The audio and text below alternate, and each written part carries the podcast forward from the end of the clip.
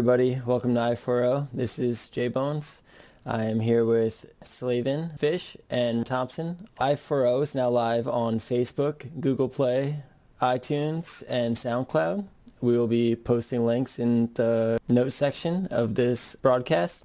So, to kick things off, sheep are now being grown in artificial wombs. Anyone want to lead it off? It's definitely interesting to see how far science has gone. Like I think 20 years ago, you have um, we were cloning goats at first, and now they're able to actually artificially give birth to a whole new animal. Like I mean, still it's still a sheep, but it's it's in, it's insane how far science is going with that kind of stuff. I don't know how long it uh, it usually takes for a was a, a sheep or a goat to be born but four weeks in there, fully surviving, fully growing like it normally would. That's the thing that sci-fi movies are made of 30, 40 years ago. Like this is, right. it, it's crazy to think about in theory, but it's also like it's, it's also amazing. Mm-hmm. And they were in the article. They were talking about it's like they're watching its lungs grow and all kinds of stuff. And that's it's insane to think about that kind of stuff because you have like Star Wars where they're putting people in in tanks where you can like heal them and this is like the first step towards that kind of stuff. It's crazy. I mean it's it's in there. They they measure versus uh, a sheep who's born from its mother's womb uh, around the same time and its heart and lungs which are two of the most crucial organs are around the same functionality. It's extremely promising.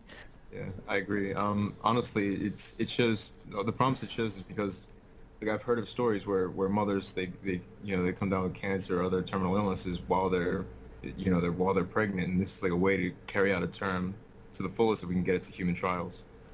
Yeah, it's it's it could be amazing. I mean, all the amount of children are born prematurely who don't develop correctly, now providing a potential means for them to develop to a more capable extent where they're born with a much higher rate of survival. I think the statistic I saw was a 50% mortality rate for prematurely born children. I mean, this could be absolutely world changing. Yeah. What do you guys think of the the prospect of us playing God and moving towards like a it's almost it's borderline eugenics. Like you can start tweaking variables here and there. Next thing you know, you have like this really strong sheep or a sheep that produces really high quality wool or um, even being weaponized in the future once they move past sheep. Like, what do you guys think of that? Oh, I mean, I, I, had more to say about the about the last part, but don't get me wrong. The X Men are coming because of this. That is going to happen. I mean, let's get that out of the way right now. Oh yeah. Hello, Wolverine. Yep. That's a guarantee.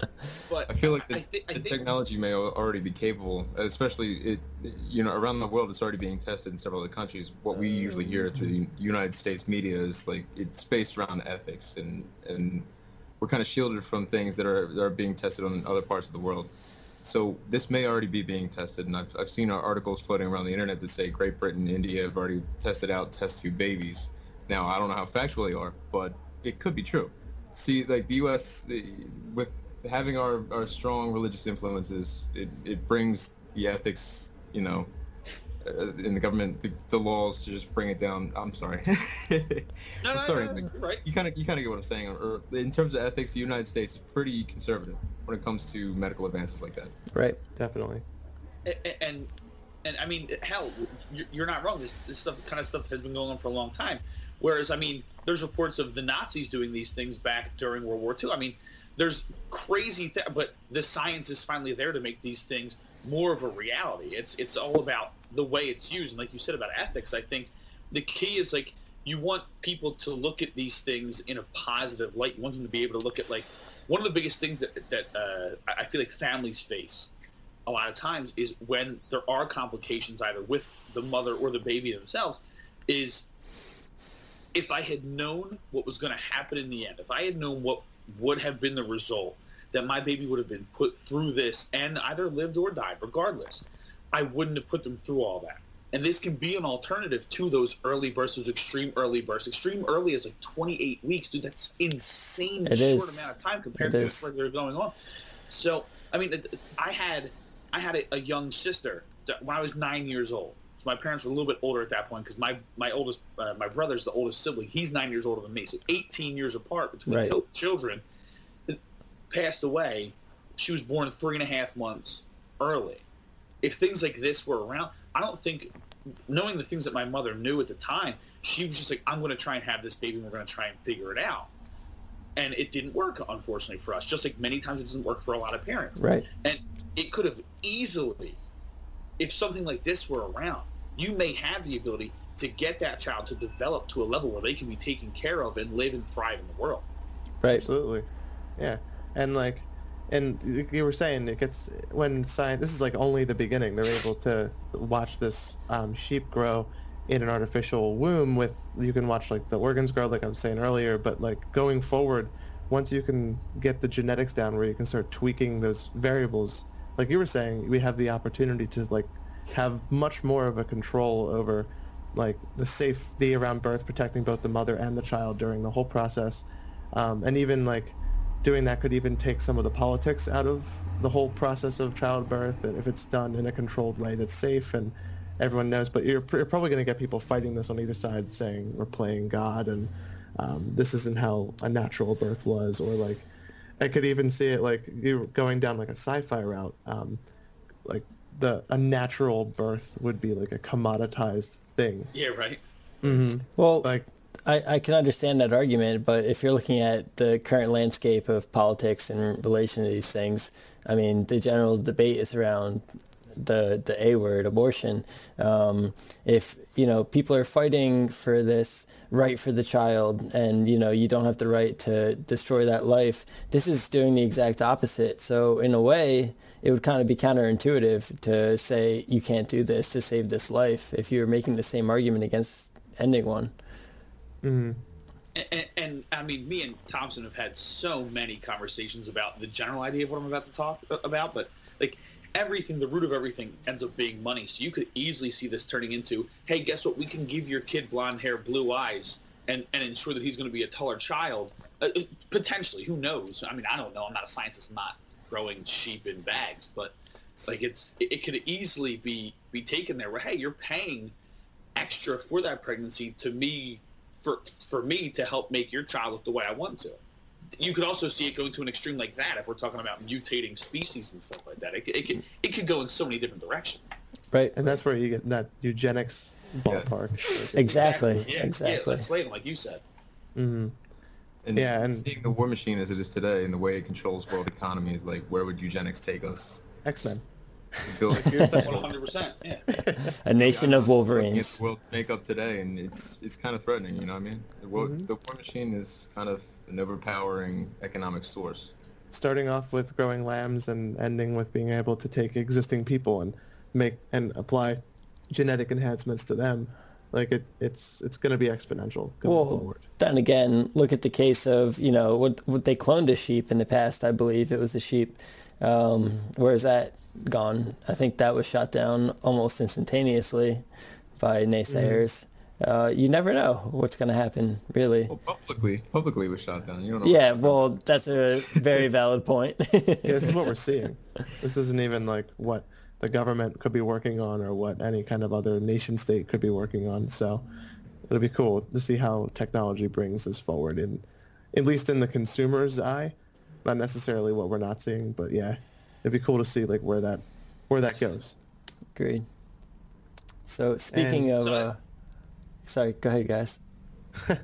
I was like, it takes I this almost like kind of starting off that strong kind of like deflates the next topics about the Chromecast quality. That's that there you can get full quality browsers now, so you can watch the sheep in full quality on your Yeah, TV. full, See- full quality, quality. See, my segue was going to be improving the quality of life. Speaking of quality, the Chromecast quality has been improved.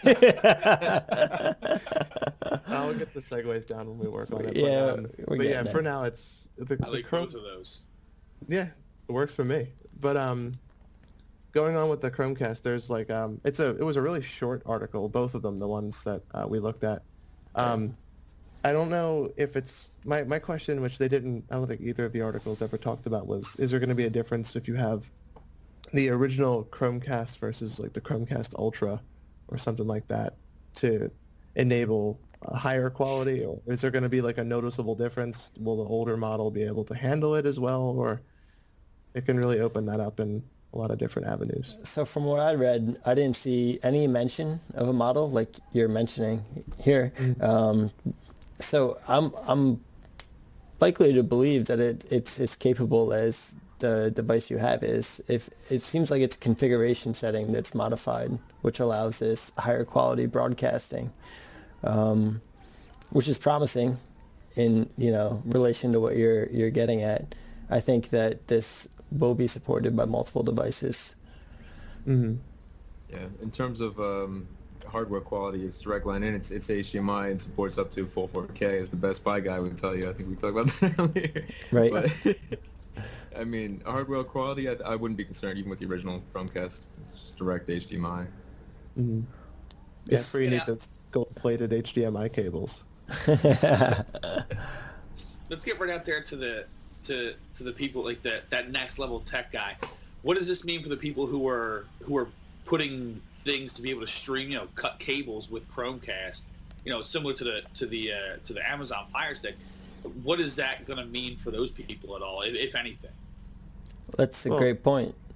Yeah, and um, it goes um, since I actually don't have cable at my house, so we had this. We went through this whole growing pain of getting all of the online streaming platforms available on like our TV, so we could watch it kind of as if you had a cable subscription. And um, having this enables you to kind of branch outside of only the apps that Google supports, so you can okay. use a whole browser tab. So in this case, you'd be able to um, just get a $25 Chromecast, and next thing you know, you have a way to get Amazon TV up on your browser or anything that, like I said, that might not be supported with that method. So this kind of gives you an unlimited um, selection of anything you might want to put. Go to Reddit and just search for "I want to watch this." That's yeah. Nuts. Essentially, I mean, actually use the browser to go to Reddit and then search. There you go, and yeah. it's it's it's going to be interesting to see what products like Roku what they do to you know come back at this because right now, I mean, personally, I have a Roku for for this reason. I can stream Netflix, Amazon, etc. If you can do this all from a web browser with a Chromecast, what's the point?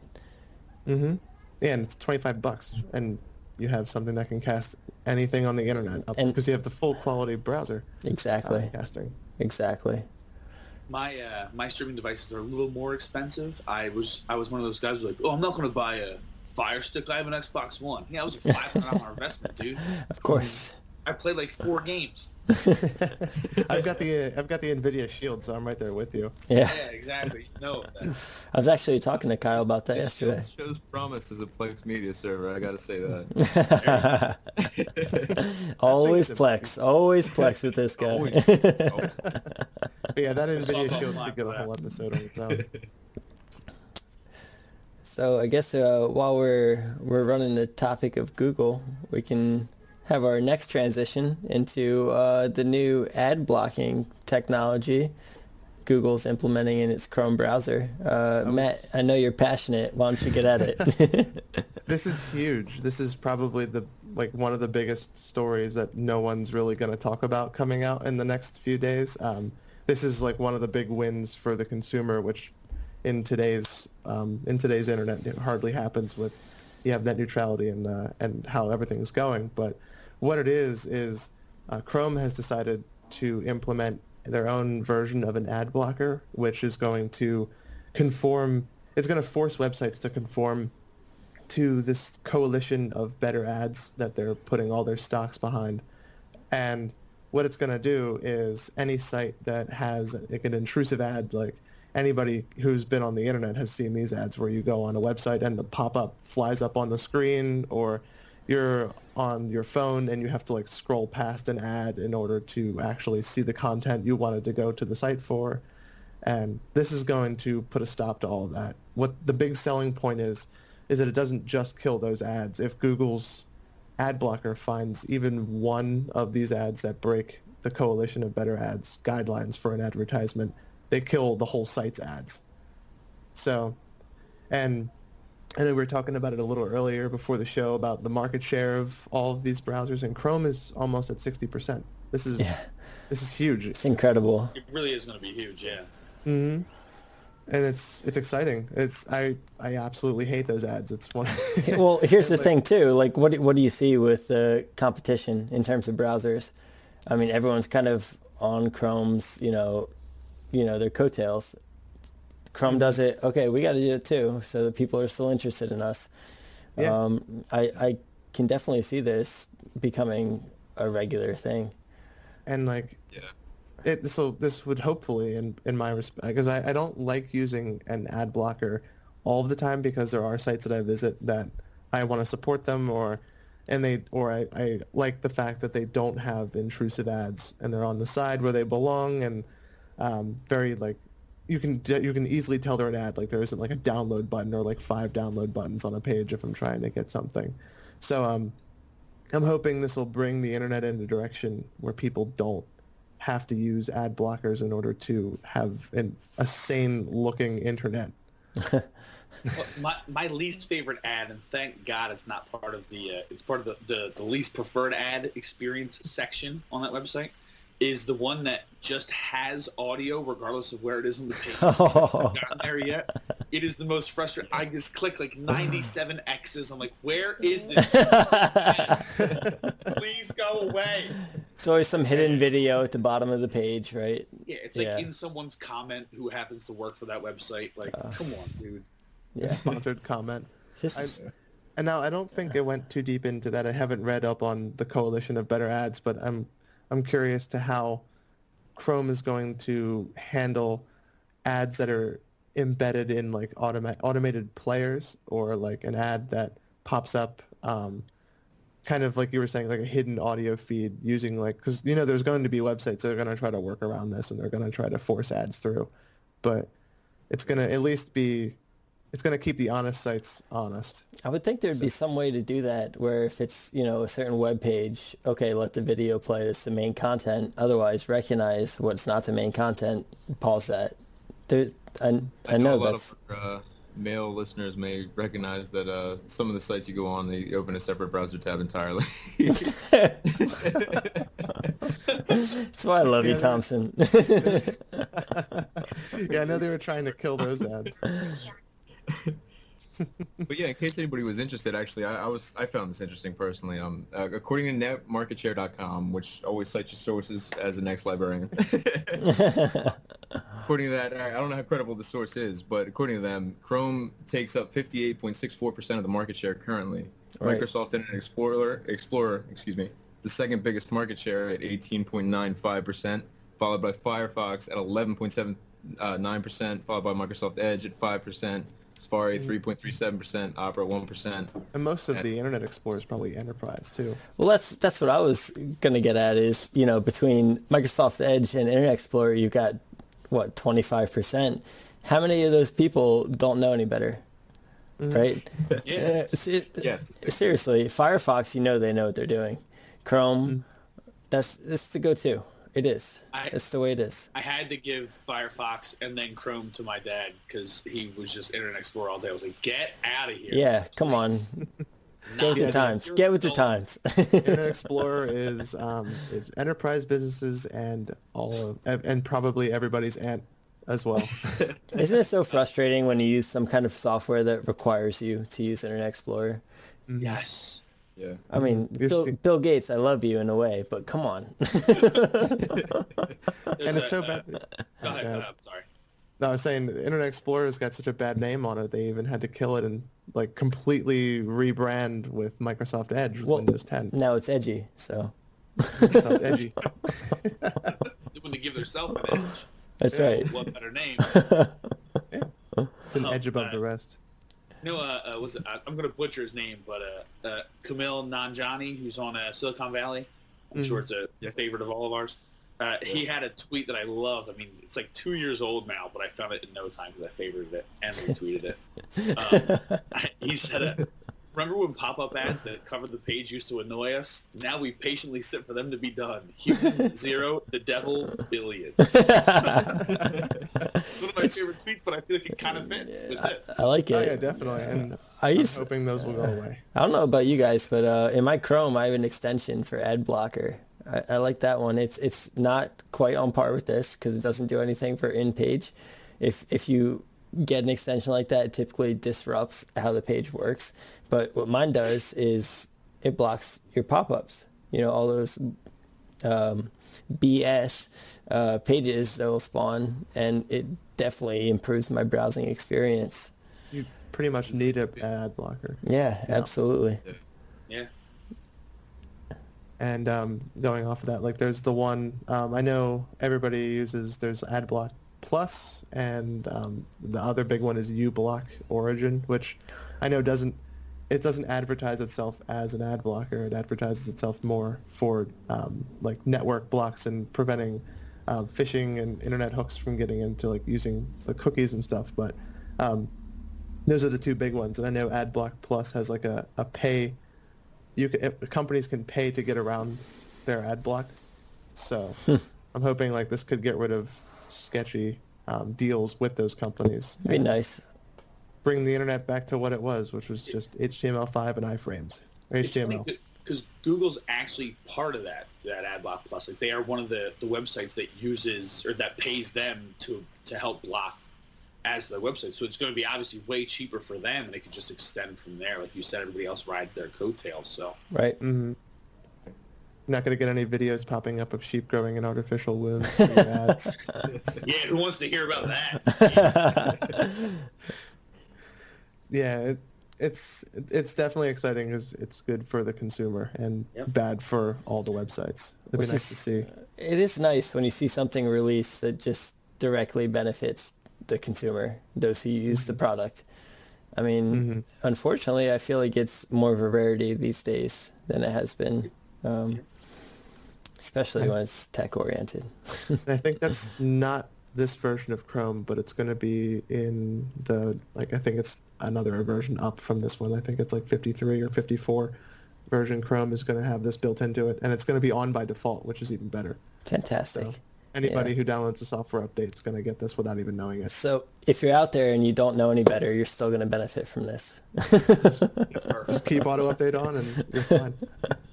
I feel like it is nice to see the consumer win one, but at the same time, I do like seeing content creators, original content creators, you know, win as well. So it'd be nice to find some kind of middle ground that we're not just being harassed by these ads. Mm-hmm. So I I mean, I feel like a lot of the, you know, all the data sharing is going on with the big corporations these days, and it's kind of it's invasive in our privacy, like we spoke about in the last uh, episode. But in a way, it's kind of going to be more subliminal advertisement as opposed to just in-your-face, obnoxious harassment. Mm-hmm. So I'm not sure which is better, honestly, because I don't want to be guided into what I'm going to buy, or you know, as a consumer. But that's a different argument, in my opinion. That's content control. I'm definitely right. afraid of. I don't want yeah. to be shown what you want me to see.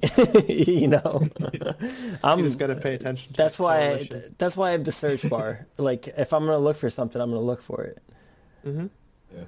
Yeah, yeah, and um, the that's that's why we gotta for the privacy. That's why we gotta pay attention to that Coalition for Better Ads because they're following those guidelines to decide what ads get blocked. So we got to make sure that they stay on the on the side of the consumer, right? Until until that's all taken care of. Can we get a link to that page? I Have to put one in the show notes. I was gonna say, let's keep tacking we'll them on. We'll Put it in the show description on iTunes. There you go. so, I think we have a break coming up. Yeah. So um, let's uh, take a short break. We'll come back with some more interesting topics. Yeah. Yeah. That's right, fish. Sorry, guys. So uh, we'll be back shortly.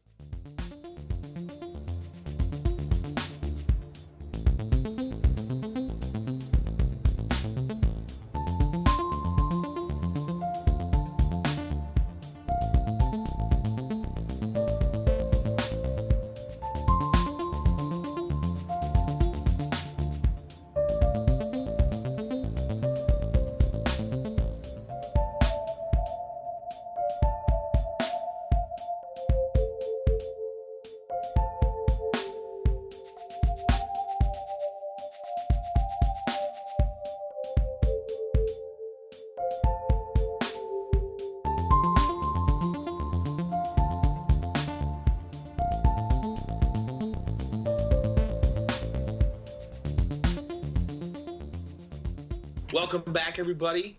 Part two, episode one, officially I4O. Coming back with me is J Bones, Slavin Thompson, and myself, Fisher. Kyle Fisher, new this week. If you listen to episode zero, you'll notice that I wasn't there. Irvin was. he took this week off. I'm here. Not as much wit as Irvin. I don't think water's necessarily always wet, but you know we'll we'll go with what we have to Got go. the whole rolling cast thing going. You know? Yeah, exactly. we'll be in and out week to week. We'll see how it goes. I'm not around next week, so if we have episode two ready for next week, I won't be on. But listen for me in the future. I promise. I'll I'll bring some form of entertainment to this stage. But we want to get right back into the big topics here. Uh, we want to go right into we were talking about earlier uh, IBM's Watson. Uh, some more innovative things with Watson. I mean, Watson has been incredible to, to watch from the second he started beating every human being in the universe in Jeopardy now with this cognitive photo booth. Jay Buzz, you, you're the one who told me about it. Why don't you throw, or I'll throw it to you. Go into this a little bit and get us started on this topic. So it's interesting. Um, basically, it's a supercomputer, which you might have assumed from the description provided, um, and it it basically is capable now of composing a portrait of you based on uh, five personality traits, which include your level of anxiousness, openness, agreeableness, extroversion, and conscientiousness, which are all determined from questions which the supercomputer asks you in this photo booth. Um, I think that is incredible personally that a computer is able to determine these, you know, humanistic uh, traits based off of pretty simple questions. Um, I don't know if anyone wants to chime in here. Um, It can see your fear. It knows. as long as they don't install any red lights on it, I'm okay with Again, it. Again, it's like a demon. It's, Yeah. yeah, My impression is uh, what what uh, IBM really exposed the public to in, in terms of where Watson is learning all this information is very very vague, and that's it sketches me out a little bit. I mean, in terms of like how integrated are they with maybe Intel or you know big corporations like that that maybe know what we look like and they, they have direct integrations like this PC here, like they could see through my webcam what I look like, stuff like that. You know what I mean? Mm-hmm. it's a valid yeah, point. It's, it's cool to see just how far it's, and also in, it's very like Skynet-esque and very creepy how far along supercomputers and AI is coming in. Because Right. a lot of people See, were it- saying, go ahead, what were you saying? Sorry. Um, i i is Watson like a full AI? Is it really like a, a, a machine learning program? It uses machine Yeah, learning. It's a supercomputer, technically, right? Yeah, I think it started off as a supercomputer just with, and then they, they taught it where to pull sources from because they were doing it on Jeopardy, like you were saying earlier, Kyle. Um, how it can kind of grab answers on the fly based off of a question, and um, then they were kind of putting it through paces, getting it good at playing chess, which was a good example of machine learning. So I think it's it's definitely getting into the market of like a very powerful AI system, and you're seeing that, and I think it's biggest competition now. We were talking about it on the last episode is Google's DeepMind, which Yeah. uh, they're using for other purposes. They're hooking it into all their services and stuff. So that's the big thing. AI is is the next big thing in the technology because I. I think we're like in terms of like phones and computers and hardware, we're like we're plateauing, and it'll be good to see AI kind of take hardware to the next level, and even through stuff like this, being able to almost be artistic is like Yeah. Is It's- fascinating. Bringing up the bringing up the concept of deep learning is interesting because um, the questions that Watson is asking here is about your your life aspirations. Who's your favorite movie character? What artist inspires you? Um, to kind of get an idea for you know what kind of portrait it wants to paint. And um, the term used by IBM is cognitive computing, which um, involves actually you know what computing can parallel in terms of senses. Um, it learns from past experience with other people who have already done this. It uh, has, you know, takes into account previous interactions, which is essentially what the human mind does.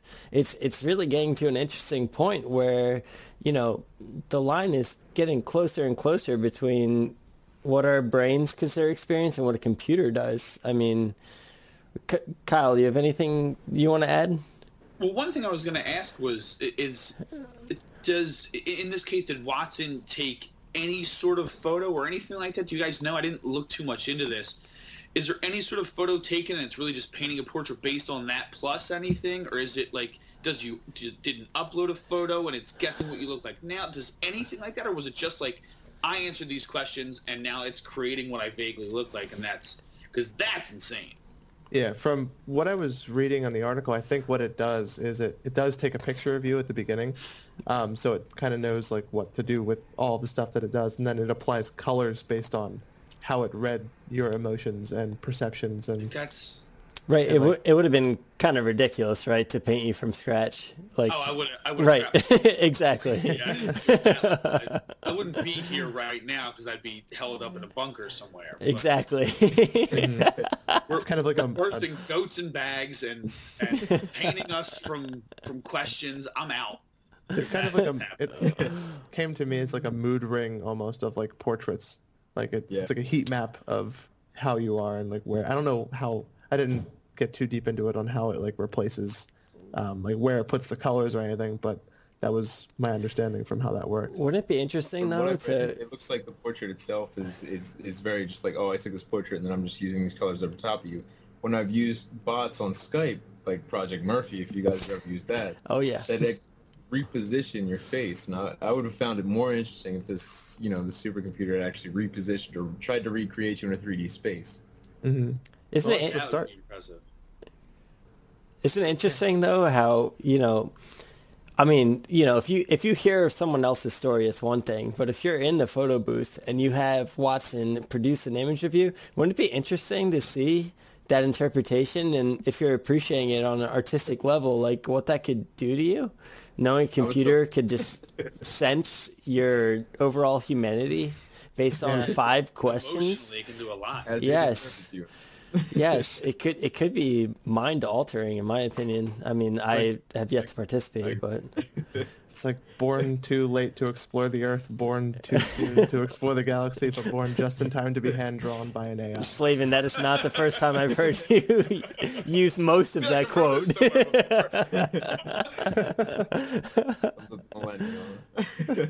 it's true though. I actually like the mood ring description because I after I said that, I, I, went back to the link and looked at some of the pictures, and it really is just like I don't know how he does it, but like it just the, the perfect description was the headline, like or uh, the quote under the headline. It looked into my soul and drew me the way it vi- envisioned. like it, it really felt like that. It's it's an emotional portrait, as if like a professional painter was painting you based on questions that you answered and one photo it took one time. Mm-hmm. Like, that's insane. Yeah, it'd be cool if they like put that on the web so people could uh, go and do that themselves. I'm sure it's not too far off. Yeah. Yeah. The fact that Wolfram Alpha is available on a web page where you can go and get, you know, extremely complicated calculations solved on the fly. I don't think it's too far off to have this kind of technology embedded there. So, guys, we're so close to having amazing things on the web. I mean, if you go and search on Google Brazilian soccer name and type your first and last name in, it gives you a Brazilian name. the same like how many how many times have you done this, Kyle? Once. Two times, and I was blown away both times. Oh, I don't yeah. know Brazilian people to confirm that it's actually a Brazilian name, but I'm going with it. Yeah, I mean, uh, speaking of just going with it, uh, our next topic is in relation to AT&T launching a 5G network. uh, the offer was speeds up to twice as fast, which are apparently uh, not exactly accurate.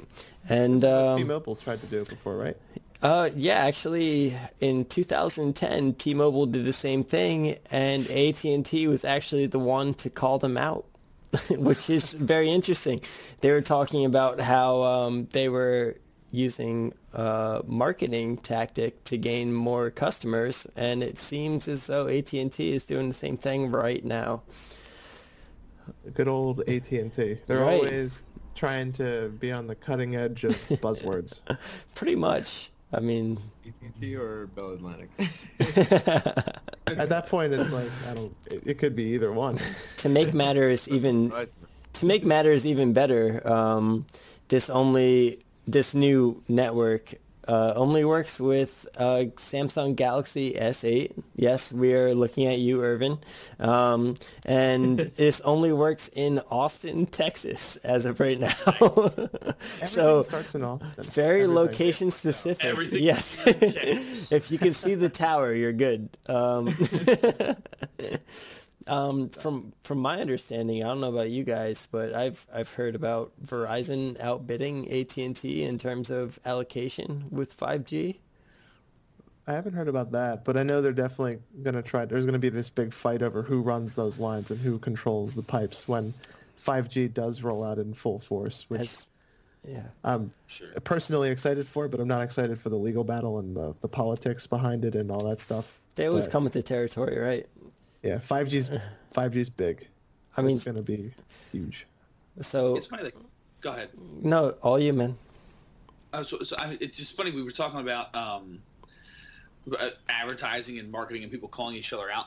Well, it's funny that we talk about Verizon now because AT and T calling somebody out and then doing the same thing later. But Verizon, one of my favorite ads from them. I'm not a huge commercial guy. One of my favorite ads is when they showed. I think it was AT and T showing a map of their 4G uh, coverage, and then they just zoom in on the bottom, and they're like, "It says it says right here at the bottom of the image, all blurry on the main screen, but here it is right at the bottom of the image. It, this this photo does not depict actual coverage. it's, it's, just okay. Hey, look at how grid our network is. Really, it's just a map with yellow drawn on it. But we're gonna make you right. It has nothing to do with the actual coverage. it's just it's correct in in terms of legalese. It's incorrect in terms of what it literally is. Quick, buy this. and they're just gonna do the same thing. Mm. They'll do the same thing down the road, and AT&T will call them out as then you got this day and age. And, and if you guys remember, do you guys remember uh, Google Loon, the Google floating balloon Wi-Fi program? Oh yes, yeah, yes. I've heard about that. Um, yeah. Where they were trying to provide internet uh, internet to basically Africa, Australia, any other off off main continent or off mainland uh, island continents for the most part, just provide internet to everybody they could. It seemed like a pipe dream, and I mean, it, uh, the program was discontinued eventually. But it seems like in this day and age, in terms of wireless, like, is there not a way to make maybe aerial, you know, Wi-Fi towers or wireless towers, maybe even satellite? I mean, I know there are satellite, there are satellite Wi-Fi uh, wireless providers, but they're not as strong and they're not that numbered. You know what I mean? Mm-hmm. So go back in age, it's getting close, right? Mm-hmm. Yeah, for what the with your, your going on that Google Loon project, um, they actually were able to provide New Zealand's internet for an entire day, right. the whole island of New Zealand. And um, yeah, that was basically just like for people who don't know what Project Loon is, it's just basically Google's like, hey, let's what if we just put a bunch of routers on giant balloons and flew them over countries and continents and and like just kind of sprayed internet down onto like the land below them to provide people who don't have access to wires and like innovate like big infrastructure like the fiber cables and stuff um, gives them access to internet that they can use on their cell phones. So it gives people like a basic access to the internet. So that is drones. Yeah, I mean, you can do it with think, drones. I think we have two major monopoly ISPs controlling the United States right now, and they're basically paying for it. Like Google could compete if they chose to. So they you see this, you see their capabilities, and it's like, wow, like, and we're being limited to what internet speed at this point? yeah, I think Good. Okay. I was saying, I think with 5G, going back on our topic, that I think 5G is going to be a step towards the answer to what you guys were saying, like getting internet to as many people as possible and getting internet out. Um, because there was uh, at CES this year, they were able to. Um, there's a guy at the convention who was driving an, a car remotely about 60 miles away um, right. with uh, like, and there was almost no latency on that at all. It was, I think it was in, it might have been there or was in, it could have been in Europe too, um, where they had the preliminary lines. But he was driving a car that was 60 miles away, and there was, it was as if he was in the driver's seat. There was no lag or latency or anything. That's crazy. It's fascinating. Mm-hmm. Yeah. But was so they, were they within the same tower range? Um, that is probably an accurate statement. I'm not sure though because it's, it's got um 5G's got some of the most powerful um, right. bandwidth over the air that we have. It's like unlike anything we have right now. So think about this, and this is definitely a more you know s- social conversation. But do you think internet and network connectivity is a, a right at this point? I mean, think of all the things you can do with the internet that maybe those who don't have it provided to them can't do. Do you think well, that like it's something that if if it's capable of being provided, why isn't it? If it goes out at work, I have to go home. So I, I, I, consider that a utility at that point. Yeah, it is a utility. But you have it to go home to at the same time. Yeah, but without it, I uh, my job doesn't exist. yeah, so, um, go ahead. You're about to nope. say something. Nope, all good.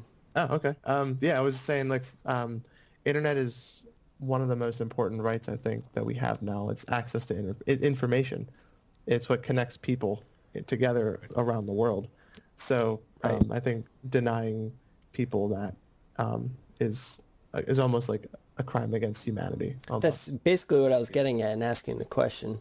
I, th- I feel like you can improve the lives of so many people if it was just available to those who currently have no means of accessing.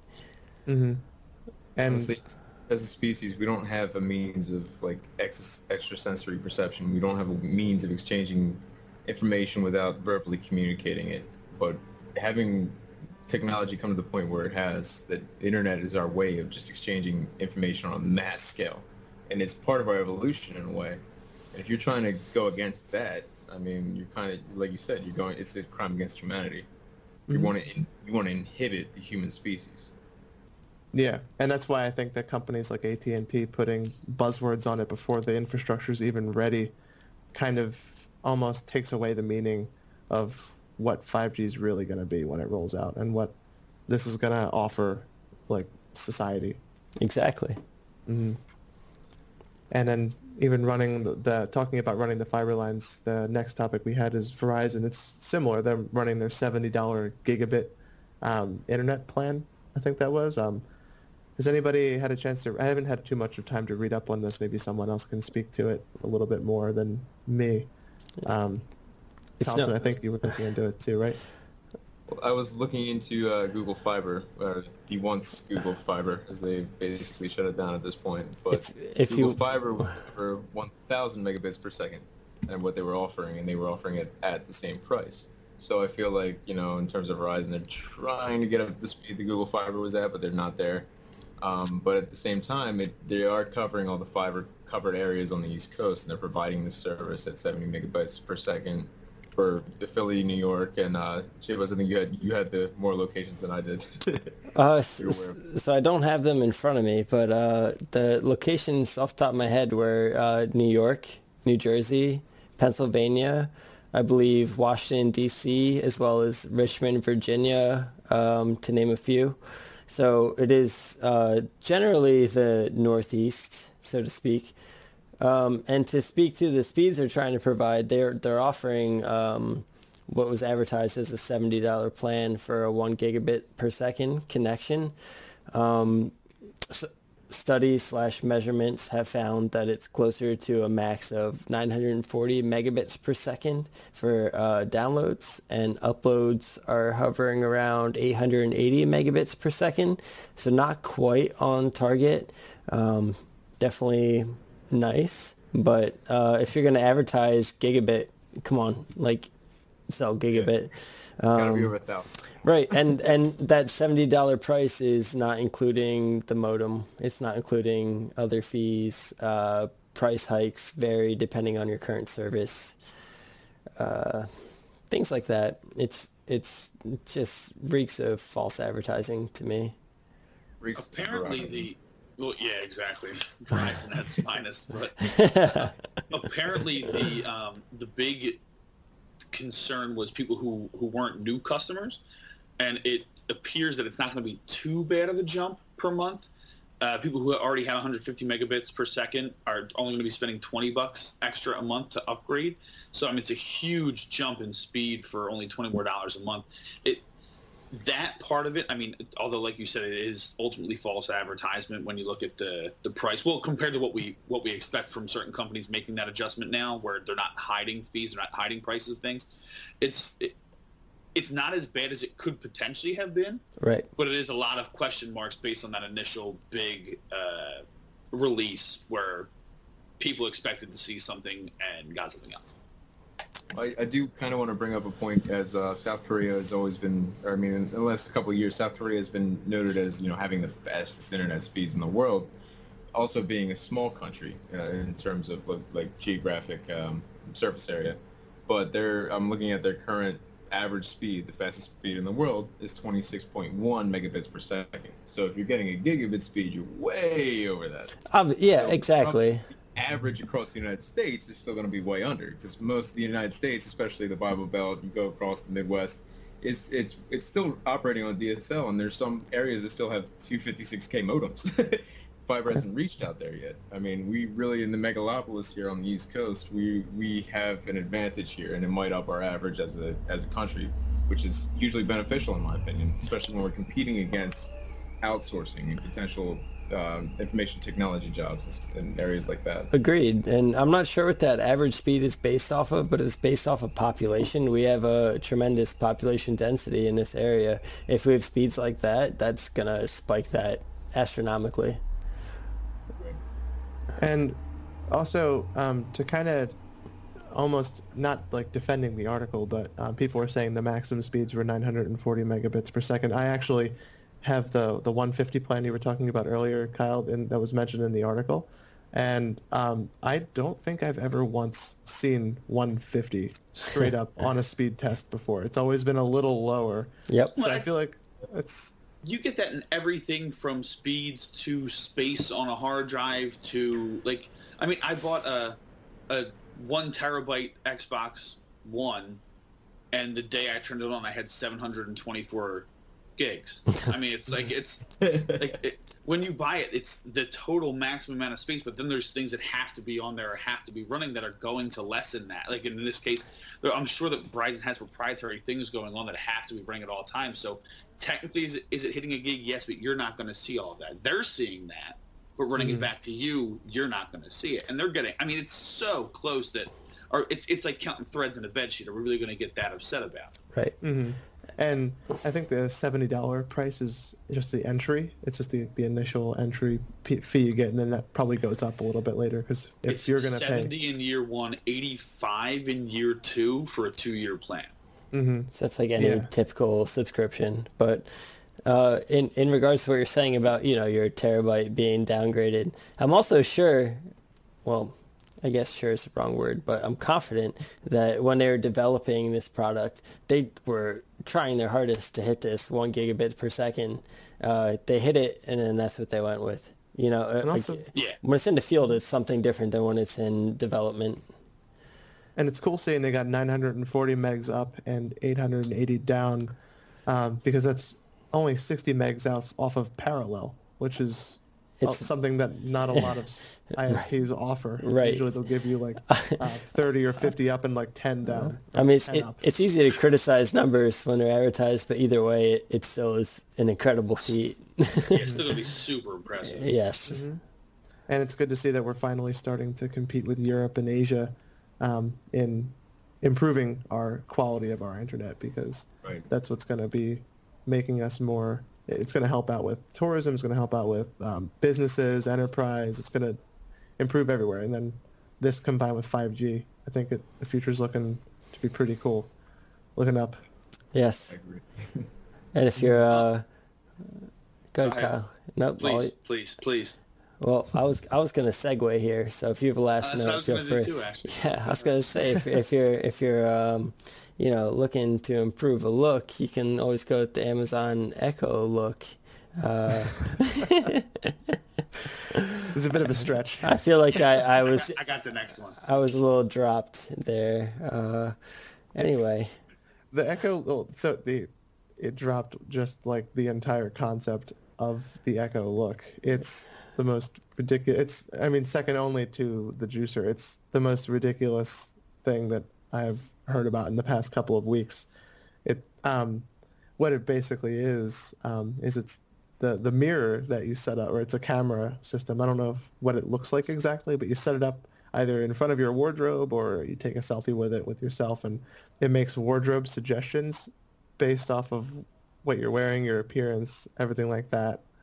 So it's like almost like the the me generation and stuff taken to like the next level, putting cameras in mirrors now um, to help you to help make people who are already very self-conscious just make that so much worse. The mirror selfie is going to be so much easier to take now, guys. So much easier to take.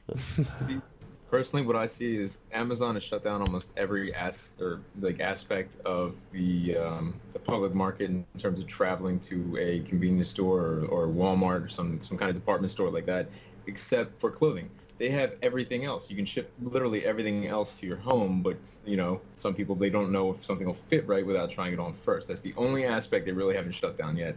So they're trying. I, as I see it, they're trying to lock down that market. It's like here's our last thing. We can really kill every, or excuse me, every mall that we have, every um every Walmart that that is in competition with us left. You know, I mean, and they have done some damage against Walmart in the last two three years. They've some, done some serious damage. Walmart had to close some 200 stores across the, the continent recently. Mm-hmm. Wow. So. Yeah. They've been putting big stock into their online market. Have you been on Walmart's online store in at all in the last week or two? It's yeah, actually it's really nice. It's like a complete about face from like the standard fistfights in the parking lot and car accidents everywhere. People of Walmart. It's a totally different scene. Just wait till. Uh... Hmm? Nope. Go ahead. I was saying it's, it's funny, Thompson, because that's exactly what I talked during during the break for us about how I had a good uh, something I wanted to bring up. That's exactly what I wanted to bring up. I think the the easy connection here is that you will see you know you can take pictures of your wardrobe let let this thing know what you have and it can show you but it's also going to recommend suggestions based on what they have in their online store at that moment 100% hey discount buy now. It's going to ship to you in three days. You'll have it for the weekend you know like i mean right.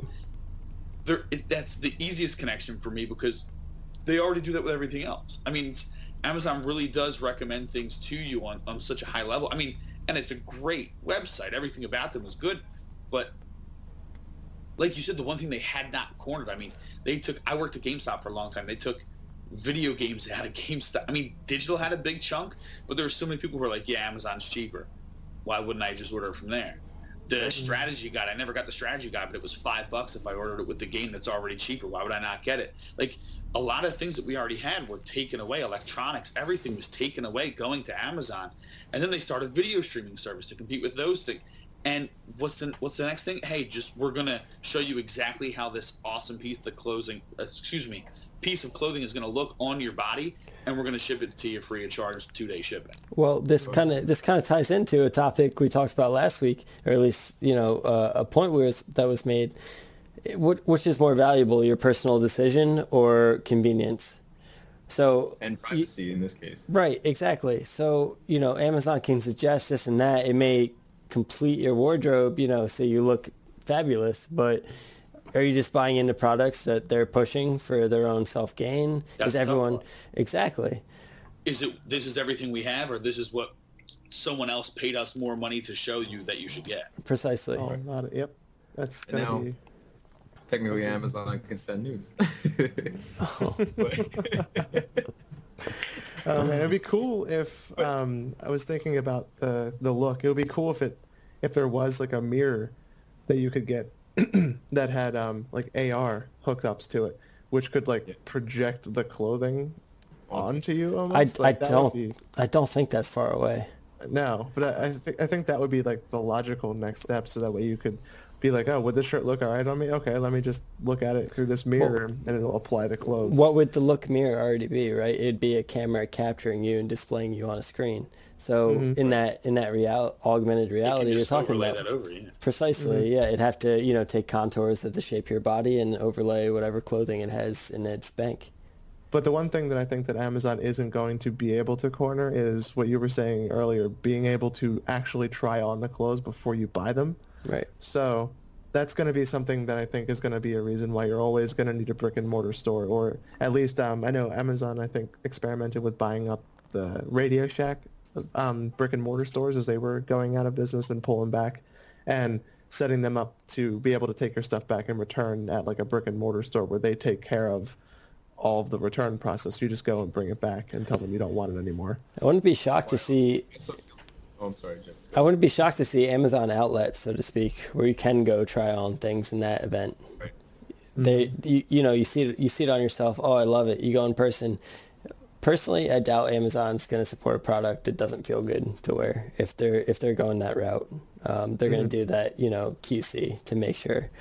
So then you're going to go wear it in person. There you go. You're set. Or just bank on the fact that they're going to receive the item via mail and it's you already know it's good. I also feel like this, the huge Amazon, you know, basically shutdown of all these department stores, malls, stuff like that. It's also brought about the boom of convenience stores. Why we see a CVS on every corner, a Wawa on every corner, on the East Coast at least. Like, it's just all about convenience now. Because if you need to leave your house, it's got to be something within arm's reach almost. Otherwise, you can order it with two-day shipping. You know what I mean? It's not, it's not, it's not what it was when we grew up in the '90s. It's not something we had to go out and you had to go shopping and spend a bunch of hours doing something, and then you know, all right, I'll come home with this, come home with that. Now I can just look it up online real quick, get it shipped, or I'll just go out if it's something edible, something convenient. I'll just go out and find it real quick on a corner store. hmm Did you guys uh, hear about what Amazon has already done in the brick and mortar world? I know we didn't actually bring this up into the topics, but it's something I read on my own a little a little while ago.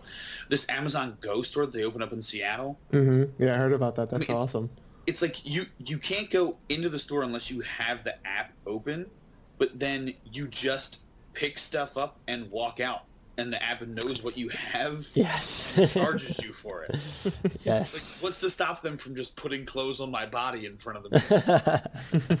Yeah, I mean, and I, I always wondered, and, and then right now it's restricted to employees, but when you get regular people who walk in there, like what happens if you get like a person who picks something up and puts it on another shelf, or like you get someone who picks up something and like walks around with it for a while and like you know, like accidentally triggers them leaving the store, or like is there anybody who's gonna have to staff those places? I'm sure So they'll they- have one dude there. Yeah. Just one dude at the door. Either Wait that, that little sensor to go off. Either that, or they'll automatically be linked to a payment method, just like Amazon is. So if you leave the store with the item, you're paying for it. Well, that's that's how it works at the moment. So you'd have to go back and return it, I'd assume. hmm And it's and it's all small stuff: soft drinks, sandwiches, things like that. It's not like major major items like Sudoku puzzles. and but can can we get to the, to the brass tacks? Can we get really down to the core of this? What is wrong with the mirror? Why do we have to change the mirror? I know we talked about this beforehand, but it's the mirror. It's amazing on its own. It is. It is. Just don't know how a mirror works. I'm gonna try to improve it. If it if I it's mean- there, someone will stick do, something in it to make it. But I don't. And like, it's it's incredible that the mirror even exists. It is. Oh, you actually got me thinking. I, I when I saw this article earlier, I started looking it up. I was like, I wanted to know if there was an actual effect, like a mirror effect, because people so used to looking at themselves in a mirror, and when they see a phone picture that of themselves maybe flipped so what they look like correctly, you know what I mean, like, or at least in terms of like an aspect to another person looking directly onto you. It's different. It's like something seeing something flip for the first time, and you're just like, I don't know that person. Like that's not me. That's horrible. Man. Like as opposed to in the mirror, it's like, oh, I'm so used to seeing this image of myself that it's not it's it's that's what I'm supposed to look like. You know what I mean? It's it, it's almost like a level of narcissism. narcissism here you're trying to expose. In, Interesting. in terms of Amazon, it's like, oh, maybe we're onto something here. Maybe we can expose it for branding or whatever else they want to do. You know what I mean? I think When it's I was funny. younger, I was blown away that my left hand was my right hand. Let's, just, that still blew me away for a long time. I'm still getting over that. We're, Hey, we're putting everybody has a good side and a bad side, right? Do you ever like? And then it blew me away when you look in your rearview mirror and there's an ambulance behind you, and you can read the word ambulance and all that stuff. Like people being able to play with mirrors. How does that work? It's What? cool. Yeah, and it's funny. Amazon is this company that prides itself on like making buying stuff more convenient and killing brick and mortar stores. But now they're breaking into brick and mortar stores and trying to disrupt that as well. They're like doing the reverse of what Walmart's doing and like what um, like Kohl's and stuff and Target is doing. I just think it's funny how it's this weird reverse cycle where they've hit peak online store and now they have to start putting real stores in. They have to put in a couple real stores just to run the actual real stores out of business, and then they'll pull those away too. Right. There you go. Unless the delivery time gets up to like a couple minutes. That's really what it all comes down to. As long as you have that object in your hand and it fits you correctly. Amazon drones, man. It's I was gonna say again, bring up the drones. You pair this Isn't that with already their service. happening? Here we go. You pair Aren't this they with doing the, like drone or, del- or uh, robot delivery in some cities? I think they're I working believe on that's correct. They've, Yeah. they've done pilot tests in the UK, and I know they've done them in Texas um, with the Amazon drones. You might see that in Virginia first, because Virginia just has they just um, released legislature to allow um, delivery drones and robots um, to actually do that. Like there's it's legal for little like robots to ride around on the streets and like deliver around in like Richmond downtown.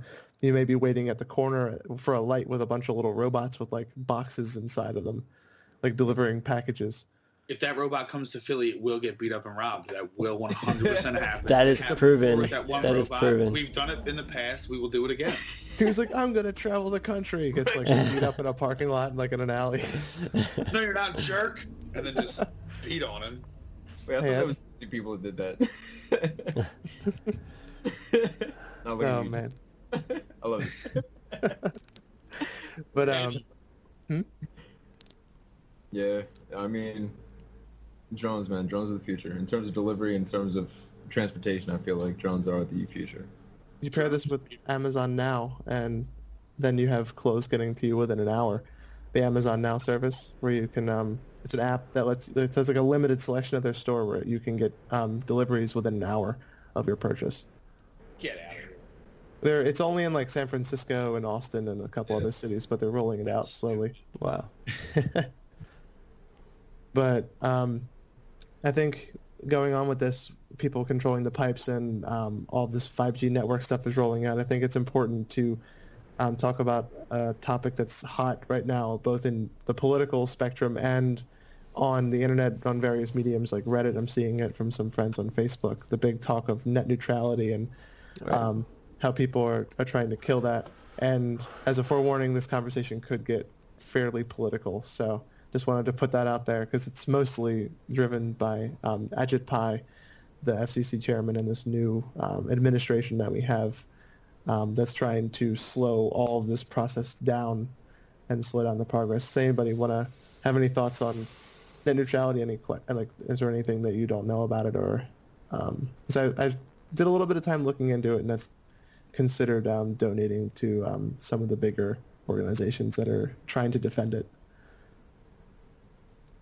Oh, I definitely am for defending it, but do we have a basic definition for our, our listeners? yeah, uh, so I know net neutrality is kind of a vague term in itself, but um, net neutrality at its core is just ensuring that startups and companies that are trying to get into doing any kind of internet service, whether it be controlling um, fiber networks or rolling out new um, new plans or doing new ISP competition, uh, it kind of ensures that um, that they have a way to get in through the duopoly that is Comcast and Verizon, and um, some would say Time Warner Cable making a third.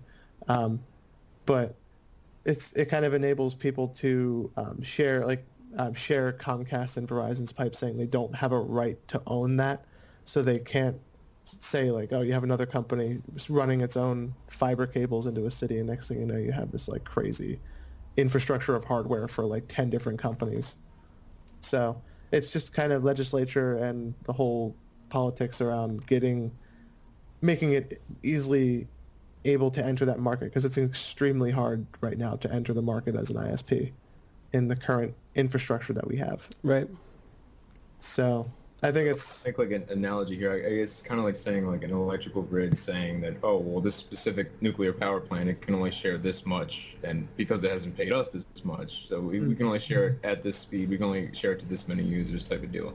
I mean, there's not really a good analogy for it, like out in the market right now, but people need it's. I feel like it's important for people to wrap their heads around it in a way. You know what I mean? yeah, it's it's, It's, very important in terms of the the, sh- the shared information we need via the internet in Mhm. today's day and age. it's something it's more defending the common person on the internet as well um, i know a lot of people are talking about how they just rolled back um, the legislature on being able to protect privacy and how isps can sell your private data without your consent um, there was legislature in october that was um, rolled out before the new administration that said that they had to get your permission to do that and now they don't need your permission they rolled that back so they could just go in and um, like sell your data to the highest bidder and like and it's it's worse. I know people could just say, oh, Google does that or Facebook does that, but um, unlike Comcast or Verizon, you can stop using Google or Facebook with a relative ease much better than like oh just pick a new ISP if you don't like right. what I'm doing just go move to a place that has some other cable service and uproot your whole life just so you can defend some thing. It's, it's not feasible for people to do. So it's um, this country is run on two major ISP monopolies Comcast and Verizon. You have mm-hmm. two choices.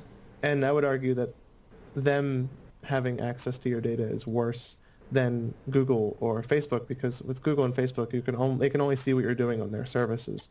The ISP, they see everything that comes out of your house, all of the internet traffic, all of the websites, all the IP addresses, they see everything. Mm-hmm. So kind of putting a cap on that and defending the common rights of people on the internet is it's it's extremely important to moving forward as a country because you have countries like Europe where you have fiber internet speeds that they're bidding down to 20 euros a month. Like they're just in a bidding war with competition because there's they're able to compete in those markets because the legislature allows for easy entry. Whereas if you were to come into the market in the U.S., you'd have to use Comcast lines. So as an ISP competing with Comcast, you'd be paying them to use their lines because it costs tens of thousands of dollars to run fiber to other places. So just, yeah. Along along the lines of allowing more or less ISPs, do you is the argument? I mean, I, I'm certain they're intertwined, but is the argument more based in allowing more ISPs to provide service, or in the fact that the ones who are providing service at a in a way which people you know appreciate because we love our internet, why are they doing this? Um, why are they? Um, why are the ISPs doing it the way they're doing it? Yes. Or um, it's because they're um, they're lobbying to stay the top internet. They don't want comp- competition is bad for their business because then they have to um, roll out better plans. Like I think there was something they were saying Comcast could increase its speeds by upwards of 800% and still be making over 100% profit. So they're pulling probably upwards of four or 500 percent profits on it. Whereas if they were in a market where there was five or six ISPs fighting for people's attention, then they would have to compete. And it, it when you have a competition at the ISP level, it kind of branches out exponentially into all other aspects of internet and startups. And with better bandwidth, people can collaborate more. Um, with better speeds, people can work together more. And you have with, uh, excuse me, with more ISPs, people have a choice. So I, let me rephrase my question. Um, why are the current ISPs um, allowing user data to be collected? Um, it's not so much allowing; it's just right. They've done it from the um, beginning.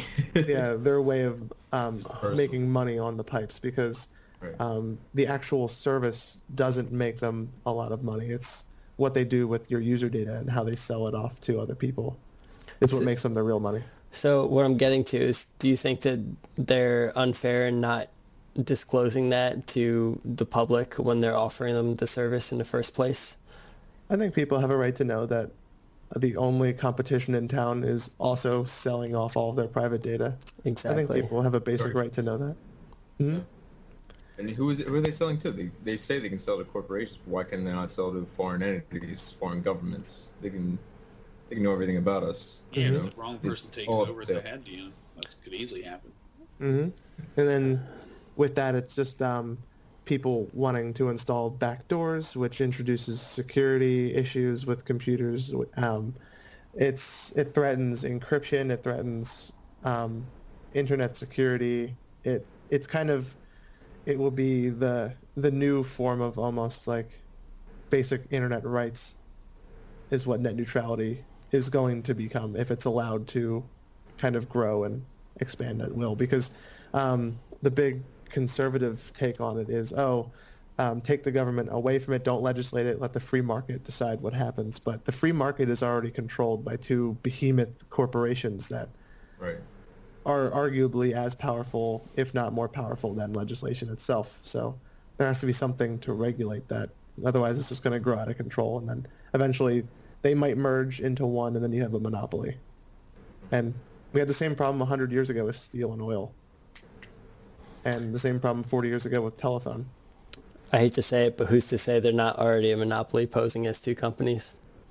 Yeah, that Yeah. too. So what would bring in new? Theorists. What would two? Let's let's say two new ISPs come into the picture. Little guys, what can they do at this Um, point? Like Take a Google look at yeah Google Fiber. Yeah, take a look at what happened with um with Bell. Um, like you were brought up earlier. They they broke them apart into six different uh, telephone companies, and then they kind of the the ones that kind of like kind of puttered out and died, and then you came down to Verizon, AT and T, T-Mobile, Sprint, and then you have like Virgin Mobile and a bunch of smaller ones. Um, and T-Mobile started getting popularity because it was rolling out better stuff. Like they had the unlimited data. They did um, like music doesn't count against your data cap. They they were the only ones who kept unlimited data when AT&T and Verizon got rid of it. And through them gaining popularity, now Verizon just kind of rolled back everything and was like, oh, okay, we're doing unlimited data again. It's back. And they rolled it out at the same price that T-Mobile had it at. Right. So, like, apply the same concepts to ISPs. You'll have a few ISPs that start gaining popularity because they're kind of the underdog and they're rolling out really cool stuff and they'll be like, oh, okay, cool. So we may not have as good of a fiber network as uh, Verizon or Comcast, but we're going to roll out 200 megabits for 50 bucks a month, something like that. And then you get other com- people who are like, oh, this is actually like a cool thing. We have good speeds and, or like a company that's more reliable or a company that gets you the full gigabit instead of 940 megabits. Right. So competition's healthy. It's good for capitalism. That's what I like to hear. Competition drives the price down on everything. On Right. Mhm. everything. Right. hmm And that's what I'm saying. It's going to be exponential once you see that happen. But the only thing is that we need to let it happen, or we need to help it happen sooner before it spirals out of control. Well If- said. If, if the net neutrality doesn't stay, or if it doesn't stay open, if it doesn't stay to the, the free open internet that we loosely have now, I mean, you're going to see not even just that, not even just the ISPs. I mean, you could see them block so many different things. I mean, companies like Facebook. I mean, imagine if they're if that was taken away from us mm-hmm. before net before Facebook even started. That doesn't even exist now. Twitter wouldn't exist. These information Reddit wouldn't exist. These places, smaller businesses, if they don't want you to get information from anywhere besides them, if they have that control, Verizon, AT and T, and so forth, they could easily block you from never seeing those websites again. And then all the information that we get it, that could potentially be helpful to whether it be getting jobs, uh, new companies starting, GoFundMe pages, all kinds of things could just be gone and blocked forever. Mm-hmm. And not And- even talking about the big companies who could potentially compete with them to drive their prices down. I'm talking in general. Small business across the world has moved to the online form because brick and mortar is so expensive to control long term. That could drive a stake in the heart of, of small business and, and entrepreneurship. Here's- it here's- kills small business. Here's a mind flub for you. Or if that's already happening. yeah, really. Yeah. There you go. And the scariest analogy that I've seen for um, letting this spiral out of control is imagine picking your internet plan in the same way you pick a cable subscription plan, where you get access to the base plan, where you get Facebook, Google, uh, Wikipedia, this, and then like you expand to like the the other plan where you get like ESPN.com and like next tier sites like Netflix Yeah. and stuff. Like, Slaven, I'm, it- I'm going to stop you there. I don't want to think about it. yeah, that's, it sounds awful. and that's what would happen if this spirals out of control. Right. Um, you start, and then like Comcast in certain areas that the in and it, it's in markets where they're the this is important. They're the only competition. Comcast has started rolling out data caps on their home internet plans. So like a data cap you have on your phone, if you roll over your data limit at home on your home desktop, you'll get overage charges, which makes absolutely no sense right. that they would roll that out. Right. And they're starting to do that. And you'd be surprised. Like I, I think uh, Windows 10 has a feature to see how much data you're using. And I looked like within four days, I was at 22 gigs. so it's, it's something that people need to be aware of. And if they supported um, donate to um, organizations that um, that are defending this and trying to um, Right. uh, counter the lobbying and stuff like that against it. So um, I can, uh, when the episode is published, I can put a couple links in the show notes to um, different organizations that are kind of fighting that. And if people want to make a donation, they can. It's nothing goes to, it all goes straight to them. It's they're fighting the the good fight for the internet. Right. So I just I thought it was important to kind of close out on a note like that. Agreed. Agreed. Positive message, something that'll benefit everybody. hmm So, So we can see more stuff like Google ad blocking That's right. Watson playing deep and chess. so uh, If, if nobody else has anything, anybody anything before we go, gentlemen. I think that covers it. I am all set fish. That's a wrap. All right. Well, for Thompson, J Bones, Slavin, new guy, Kyle Fisher, Fish right here. Uh, thanks for listening this week, guys, and we'll catch you soon.